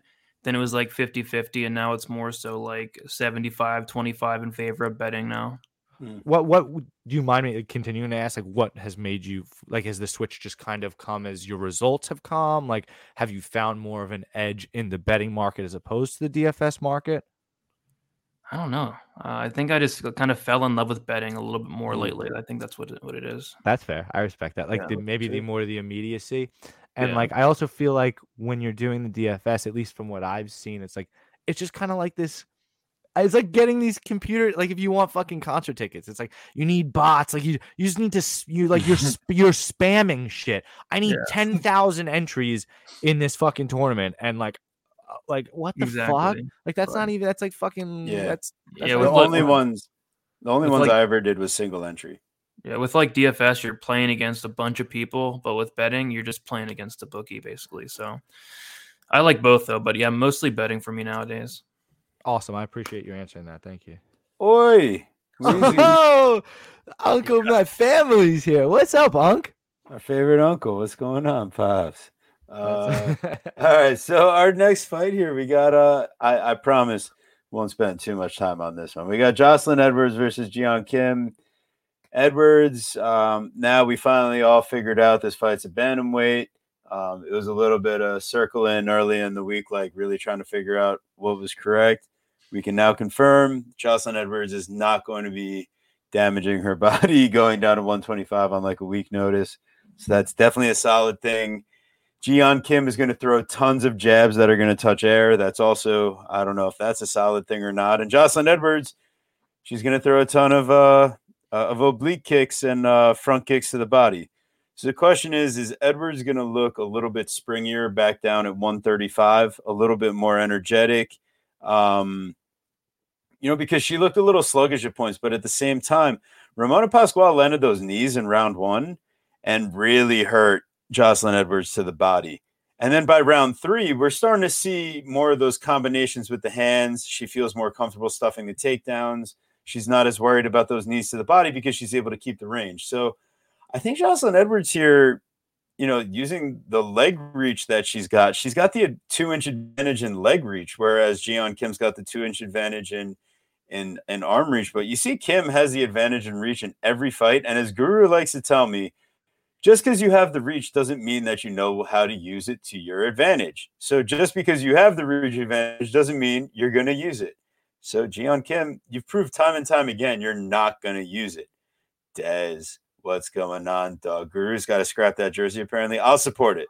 I'll support the jersey. what are you talking about? But It's the he's got to Alonzo close up the jersey. chest Get there, it. I think. Dez, I appreciate you getting in the chat, but get the fuck out, bro. We just won. we just won. Uh, Get out of here, yeah, so baby. I know he's a huge. Yankee fan, so shout out Dez. That's it, yeah. Jocelyn Edwards minus 120.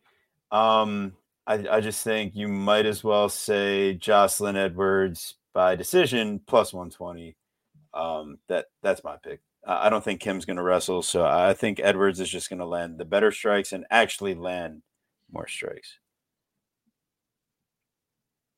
Go to- Yeah, no, I, I agree. I, I kind of I'm not sure where if we can still play Jocelyn Edwards. I'm not sure if there's still uh oh minus 120. See, yeah, I'm kind of interested in that.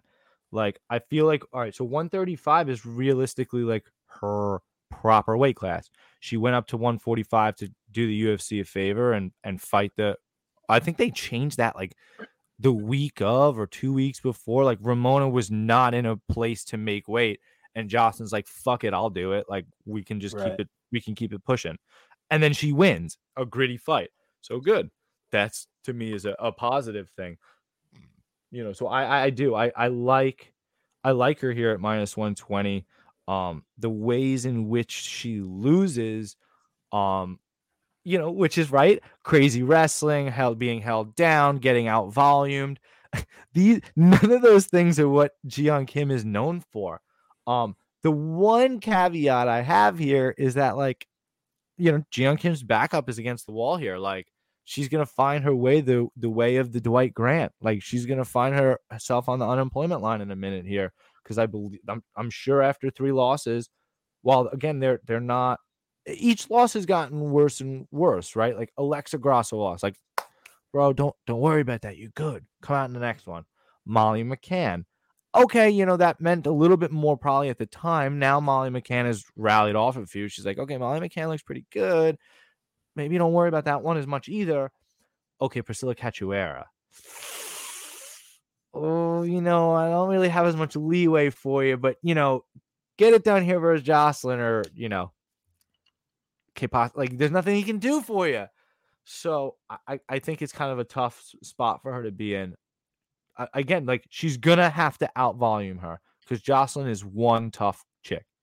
So I'm on Jocelyn. Uh, DFS has to.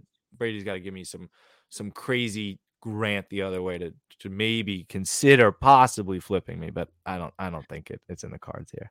Yeah, I don't think it's in the cards. And yeah, I, I, retired from from betting on fights like these, and I actually did come out of retirement one week uh, to bet Victoria Leonardo as a dog against Mandy Bohm. Had Good to do it. Choice. You had um, to, had dude, to and, and maybe that's the way to play it. You just play it like I'm retired, yes. and then like you just come out for those spots because then I was like trying to get TB there. Look at him lamenting over there. I was trying to get TB so hard, and I'm just like, whoa, whoa, whoa. I was trying to get TB on that spot on the turtle so yeah.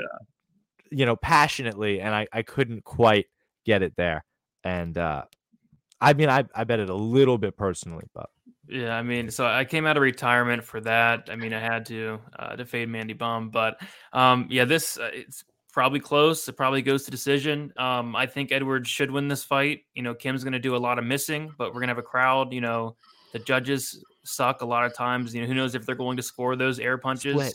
They're blind. Um, it probably is the split, honestly. Let's it, bet the split. Let's bet the split right now. Let's split, split, it right now. The split's probably like plus like 300, I'm guessing. 350. You know 350. Let's go. Probably is. It probably I'm, is. I'm diving right into grandma's couch cushions. And, and you might as well play that because the fight goes decisions like minus 330. And, and, there's a really good chance it's a split decision. So I, I yeah, if I'm playing this, it probably would be the split, but I reti- I'm going back into retirement. Smart yeah. move. Smart. And you know move, what? If, yeah, because you you can't even really call it a retirement if you come out to play this fight. So yes. I don't blame you. So I appreciate that. Brady's retired, guys. Don't expect him to play lower level women's MMA, unless of course it's his uh it's his wife. Unless um, unless something uh really pops up. You know, who do you love? It's not. It's, Lang, it's Lang Na. Yes, that's it. yeah, yeah, yeah. Because I know I know Lemos is our guy, lucrative. So. Yes. Oh, uh, yeah. So I mean, listen. Uh, I think get me back. Literally, uh, I am a Weezer song. I'm that island in the sun, baby. If that's not already hinting to where I'm going. Uh uh So yeah, because we got Nicolae Negumereanu I just pulled up the line right now, and if you saw me freaking out during the last fight, looking like I was having a panic attack, I didn't see that. It's because Negumereanu is now minus one fifteen out of yeah. fucking. I, I, would say out of fucking nowhere, but it, it's it. I can see why I, I, everyone's on him. Uh, Negumereanu minus one fifteen, and Potieria is 105 now. The second he hits plus money, if that happens, is coming in. Guru, go ahead, buddy. Listen, I just bro, people are just like they're savages, right? Like, like, oh, Ihor hasn't fought. It's the same far- argument with um our other rest Egyptian wrestler up top. It's like, oh, these guys they haven't fought anybody.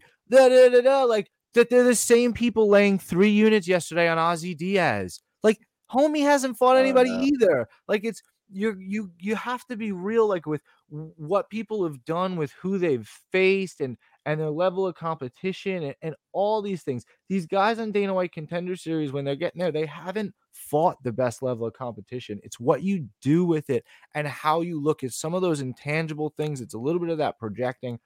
Uh, people are shitting on Ihor, and I don't necessarily get it. Yes, he's fought like suspect level of competition. That's fair. He hasn't fought in a little while. That's also fair. But, you know, the guy he beat 8 0. Yeah, I mean, it's not a great 8 0, obviously, but the way in which he does it is is what is more impressive to me, right? Like, man, Uh, uh, even if you know what, it's not even let's let's call a spade a spade, right? This guy is not very impressive. Maybe he can be, but he hasn't been. And and more importantly, the level of his competition is extremely suspect. However, if you go flip it on the other side to our guy Nick Negumereanu, like homie is has a really suspect game plan in general. He just wants to walk through the fire, right? He just wants to come forward, chin up in the air, standing up straight, throwing crazy shit. Like, I, I'm not. You, I'm not. you necess- gotta love a 36% distance accuracy right. when your opponents are landing at 57%. That's Also, nuts. also, two out of his three UFC wins are not wins. Kennedy Nzechukwu won that fight, and Aleksa Camur won that fight. Okay, back to you, Guru. Good, keep going. Yeah. So that's more of kind of what I'm saying. It's like, even if you don't want to be as stark to say that he robbed the, judges twice or whatever, like they're way too close of fights. And now you've got that same thing I was talking And about.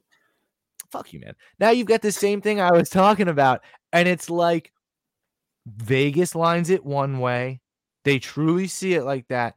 And there's nobody like it's it's the game of telephone and people are just hammering this guy. And now the line makes no fucking sense. Negumereanu, even if let's go, let's take it a step further. I'm putting on the crazy hat. Bro, he won those fights handedly. I don't know what you're talking about. He dominated Alexis Camur. He dominated Kennedy Nzechukwu. Uh, what fight are you watching, bro? Great. They're not. Who the fuck did he beat? That doesn't mean anything. It means nothing, right? So, oh great, Kennedy Nzechukwu won his last fight against fucking who? Karl Roberson. You know where he is on the unemployment line too. Like it doesn't mean much. Homie's taking his time. He's off the Dana White contender series and facing a guy that he can beat in this fucking crazy line that's now flipped where there's no value anymore. Give me Ihor. Let's go. Like, let's go. I, t- I- there's no reason to be on Nicolae here. I not with your hard-earned money. The fuck? Maybe there's a prop. I kind of like the fight to go the distance because it's going to be a slop fest. But Brady, too long, buddy. I've been ranting. Thank you. Guys are so respectful of me for my ranting. You guys are the nicest. This is probably worse than the, the, the freaking Kim Edwards fight for me. I mean, there's no way I can bet on this fight. I mean, yeah, that, that's crazy line movement though. Like Negumereanu opened up at plus 170. He's plus 150 and just money's piling in on him and the line completely flipped now. And yeah, I'm not I don't like either guy here. You know, Eeyore, um, like you said, he's fought some extremely sketchy competition, but as you also said, Negumereanu has also fought some very extremely competition. He did lose the Kennedy fight, or at the very worst, it should have been a draw, which sucks, by the way, because I actually had the draw bet and they robbed me from that. And then also the Camur fight, where that was the fight where he was grabbing the cage 50 times in the third round. And he- he, should have lost it as well. He has like a third, was it 36% strike and defense, something crazy like that, 38%. Um, he- both guys are just not not great. So yeah, I just I don't know how I'd bet this. I, I would kind of lean it going to decision as well. Both guys seem very tough, but it's going to be sloppy. It's going to be greasy, and it's a fight I really just can't put any money on. But yeah, if you, if you like Potieria, um, wait, and then he's going to be plus money very soon. It looks like just money's steaming in He's on gonna win. Mariano. He's gonna win. I'm telling you now. I'm tell because at the very least, when this is a sketchy split, when there's a yam bag, when there's something like he he will be the Find one your you own should be holding the terminology, ticket on. I, no, why? I'm shouting out my dog. It's Shout a out to Lou. yeah, shout out to Lou. Well, make fine. sure you shout him out when you do it, then. I, every time. It's quite often now, but fine. You know, shout Well, out. Lou. You guys point. got it. They all know. Whatever, man. Listen, I'm on. I'm on Ihor, man. I'm a. I'm a whore for Ihor here. Let's Let's, go. go. All right. Well, fair enough. Now we are on to our first slash final slash opening fight of the evening here. This fight is We like the got, uh, sketchiest grease ball. fight. Yeah. Orion Cosce versus Blood Diamond. This is like not quite Dontale Mayes as far as the line movement, but similar thing early in the week. I'm like, Guru, I'm thinking we might need to play Orion Cosce. What do you think? He starts going, Oh, I'm not sure. I'm like, All right, well, let's start watching tape and let me know because if we're going to do it, we need to do it quick. So obviously, line movement happened. And, you know, I'm kind of happy we didn't end up laying the play once again. Same, similar story to the Dontale Mayes thing you know, and you know, sometimes early in the week I'll get pulled into the narrative and then and, and we lay an early play and there's no way to come back on it. So sometimes having patience, sometimes you'll miss the line movement, but sometimes you'll think better of it. Sometimes you have Sergey Pavlovich and you want to throw him down. Like that one actually, you know, you find your plays. So at the end of the day here, I just don't I don't have anything. I'm sorry, guys. Orion Cosce versus Blood Diamond. It's like if this fight Orion Cosce could go land a double leg, take down Blood Diamond each round, and hold him down. Orion Cosce could finish Yeah. Blood Diamond. Blood Diamond could stuff the takedowns and finish Orion Cosce on the feet when he gasses out. Yeah. Any of those things are possible, and Yep. it's the opening fight, and I'll probably be cooking or doing something or getting ready and Oh, all that stuff. And You'll be yeah, cooked. so we got another sex bot. Let me take care of that, Guru. Help us out. a sex bot. Um, yeah, Yeah. no. So what's this line has just gotten wider and wider and wider. Like it is not cute at all. So I'm not necessarily looking to play it anymore. Orion Cosce needs to wrestle. He is a wrestler. That's his bread and butter. Um, he should wrestle. Problem is, is, is I'm not sure how successful he'll necessarily be. Um, when he when he gets a takedown, how long will he sit there and control him? Um, you got to control him the whole time, and you got to get the finish. He's somebody that um, I saw not only necessarily kind of struggle with his takedown control, but uh, you know against a good grappler in Philip Rowe, but also struggle to rain down any sort of damage in those positions. Uh, so that's not ideal. Um, and then inversely, you know, when we all and I think it was the sharp gappers, I know it was us when we faded Blood Diamond in his debut there on the on the card with his brethren and his in his city kickboxing brethren, right? When we faded him, we're like Jeremiah Wells gonna grapple him here, good wrestler, spam wrestler, gonna take him down. Bro, he stuffs like the first couple. He's he stymies him against the cage. He holds off the sub against the cage for a little while. Like he's not a fish out of water. And then we want to take it a little bit of even a step further is are we really like knocking him for a sub loss to Jeremiah Wells in his debut? That dude's fucking legit as fuck. So like, you know, it'll be very interesting to see who he matches up with next now that he knocked up Cor- knocked out knocked up knocked out Oh, Court baby. yeah, that's a little crazy.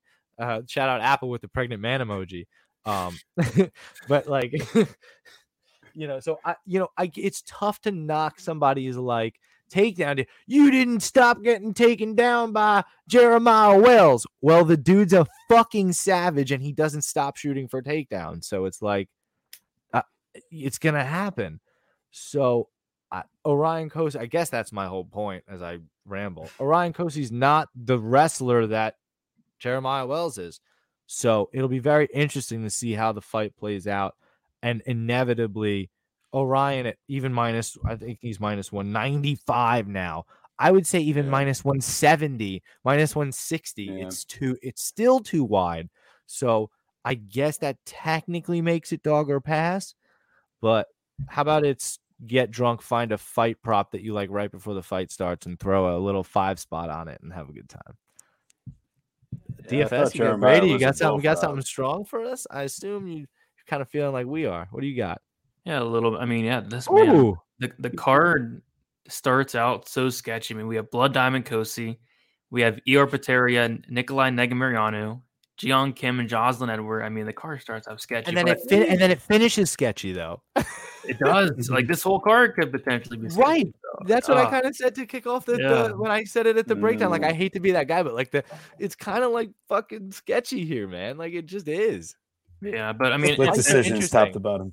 The fights are interesting, but like I said at the beginning, they're they're matchups that generally like they need to happen. We need to see Blood Diamond again. Like these are all things that are super important. So Brady, Thank you, on this President fight- Camacho, for the pregnancy. Yeah, shout out, man, showing up.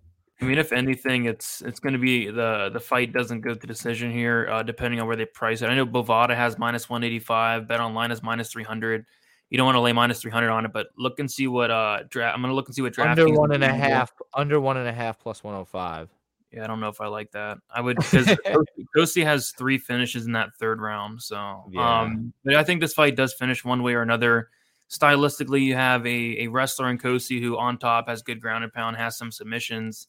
Um, Blood Diamond on the feet, kickboxer. He's, Mike Mathetha. he's okay. Um, he spams head kicks. I, I noticed as well. So maybe he lands a head kick. This fight's a mess. It's sloppy. I'll be very light on on some violence here. Nothing extremely big, Mm. but I think the fight does finish. Minus 195 on Cosce. You probably don't want to be getting there. He does slow down. And if, if Diamond's able to stuff the takedowns, keep it on the feet, he will be the better striker. But Yeah, I'm not sold on Blood Diamond. He's, I mean, he's three and one. He's fought nobody outside of Wells, which he got finished in the first round. He's on the card because of he's Adesanya's buddy. Um, just not completely sold on him yet, but yeah, I think Cosce rules here, but uh, I don't want to lay minus 200 just about to find out. So give me violence, covers both sides, but uh, that's about it. That's about it for this fight. Yeah, him and Kai Kara France were cutting weight together in the same hotel room together, obviously, because they both Yeah. have the have the same coach Mhm. uh, with Israel as well. Um, so yeah, super definitely a, a again like for a pay per view, like I couldn't be more excited in terms of watching because now we not only have two pay per views in the month of July, but we only have two more events to the next pay per view. So they just they jam pack those pay per views in the summer. So uh, I I really am. I'm I'm looking forward to it. Uh, some sketchy fights, some fun fights. Um, I'm sure MMA Twitter will be fucking ablaze with this was a robbery, this was some bullshit. And then like, bro, what are you doing laying three hundred dollars on this fight? Like, you know that you're not calling it bias. Like, just be real. They don't know how. It's okay. We know how, and that's the most important part. So uh TB, you want to talk about what you pulled up here before we uh, get out of here? Yeah, yeah. So um, here we are. We're at our Bet MMA page. Uh, first time we've really done this on this stream. uh, just want to show you guys where to find us because we always talk about it. But uh, here it is: betmma.tips slash chronic combat. Um, Brady, what's your what's your tag on Bet MMA? I think it's just DFS by the numbers. All right, awesome. So make sure you follow DFS by the numbers. Also, he'll leave everything on. Uh, it's third party tracking. So here it is. This is where you see. So you got the straight picks, Ser- Sergey. The odds are plus 100. You can see who his opponent is too. And that's the units bet. So we got two units. And then next, if you go down to our props and parlays, uh, Alex Morono versus Matt Semelsberger. So the pick ends up being Semelsberger and over one and a half rounds plus 100, one unit on DraftKings. So boom, there you go. Welcome to Bet MMA. Make sure you follow us there. Make sure you guys like and subscribe on our channel. Make sure you leave a comment with your best bet once the stream is through. We really appreciate you guys and all your support. The channel keeps growing, nearly at 200 subscribers.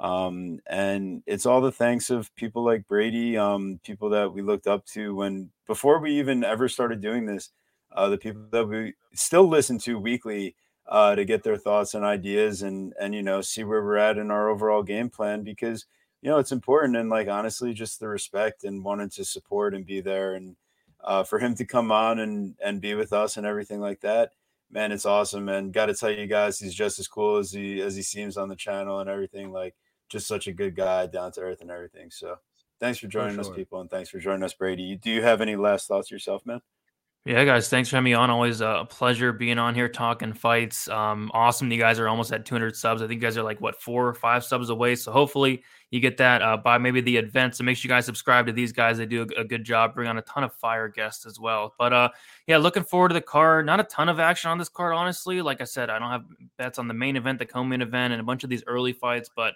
you know, kind of middle of the card is where I'm going to be at. I, I think there are some spots to stick out, and I think we covered them all pretty good. So looking forward to it. And uh, again, thanks for having me on. Brady, uh, literally always a pleasure, bud. It, it's a true honor to have you on. Um, DFS by the numbers, MMA Engine. Make sure you're following at TB Scouting MMA. Make sure you're following Twitter Verdict, Instagram Tapology. Um, you know, Brady has the the roundtable he does with uh, Eric Betts fights, Narco Cop, and uh, Uncle Wheezy about it. I think it's literally it's the exact hour before every card. Doesn't matter when the card starts, they go an hour before. Um, whether it's I promise you, whether I'm watching them the hour before or I put on um, CJ and Manpreet's propping you up, I'm always watching what like you guys like your show right before is like literally my and then with question mark kicks with the with fight night picks. You guys are what i do as a capper as a guy that's pushing my own show like that's how i enjoy my saturdays is is literally watching you. So like to have you on it it does it, it means a lot man so thanks so much for coming on. Um we got guys doesn't matter that we had a pay-per-view a couple weeks ago doesn't mean that we have a pay-per-view in a couple weeks from now. We keep it rolling next week. We have tiago Marreta santos taking on jamal sweet dreams hill. And we also have the TUF finale with Zac Pauga taking undefeated taking on muhammad usman and juju juliana miller taking on brogan walker Um, I know TB's gonna have to do a lot of extra tape for that. Um, I feel pretty interesting about at least how I feel on those two, uh, those two TUF fights. And you know what fight's sleeping on there? I had no idea that fight was even really booked, and it's on there. What the fuck? Vicente Luque and Geoff Neal. Like the card is a fucking sleeper Ooh. next week. Like that's sick. So, um, Brady, off the Thank you, top of your head, any, uh, how you feel? How you feeling for that main event? Any any any specific anything you're feeling right Yeah, off I the top here? I What do you- think, I you think? Santos is done, man. Was he like Yeah. 39 now? Yeah, I think Yeah. it's Hill's time. I think Hill knocks him out in the first couple rounds. yeah. Is is there gonna be any value on it though? We gotta hope. No, he's like minus 300, I think. But even like on that round one or two grouping or yeah, something, could, like, we could find something. Yeah. we're gonna have to find something. So make sure Yeah. you're tuned into Brady to to find that. Guys, thanks so much. I'm gonna stop talking. Take care. Have a great rest of your weekend. Hey, listen, if you liked our Dana White Contender Series con- content, I went quietly four and zero on my money line picks. We nailed our bet, our parlay. TB, you know, nailed his couple picks too. You know, went head to me head to head with me on the main event. You know, that was a tough one. But uh hey, listen, it happens. Next week we got um LFA, not LFA, CFFC's own Charlie Campbell, dude. Dude's a savage. Got to watch him twice um live. I mean, dude is literally unbelievable. So I'm gonna double check the tape there and probably be laying a Alright. bet on him. Let these people And, uh, go, yeah. Guru. I am. I'm, I'm just saying, man. Check out that DX, that uh, Dana White Contender Series content, man, if you like it. So goodbye. Deuces.